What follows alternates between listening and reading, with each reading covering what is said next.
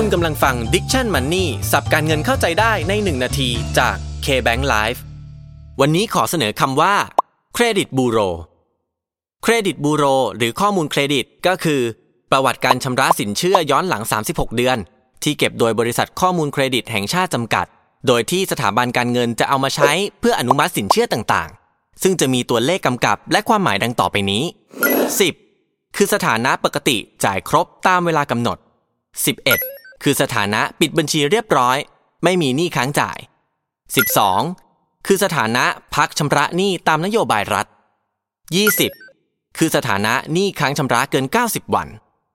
และนี่ก็คือความหมายของคำว่าเครดิตบูโร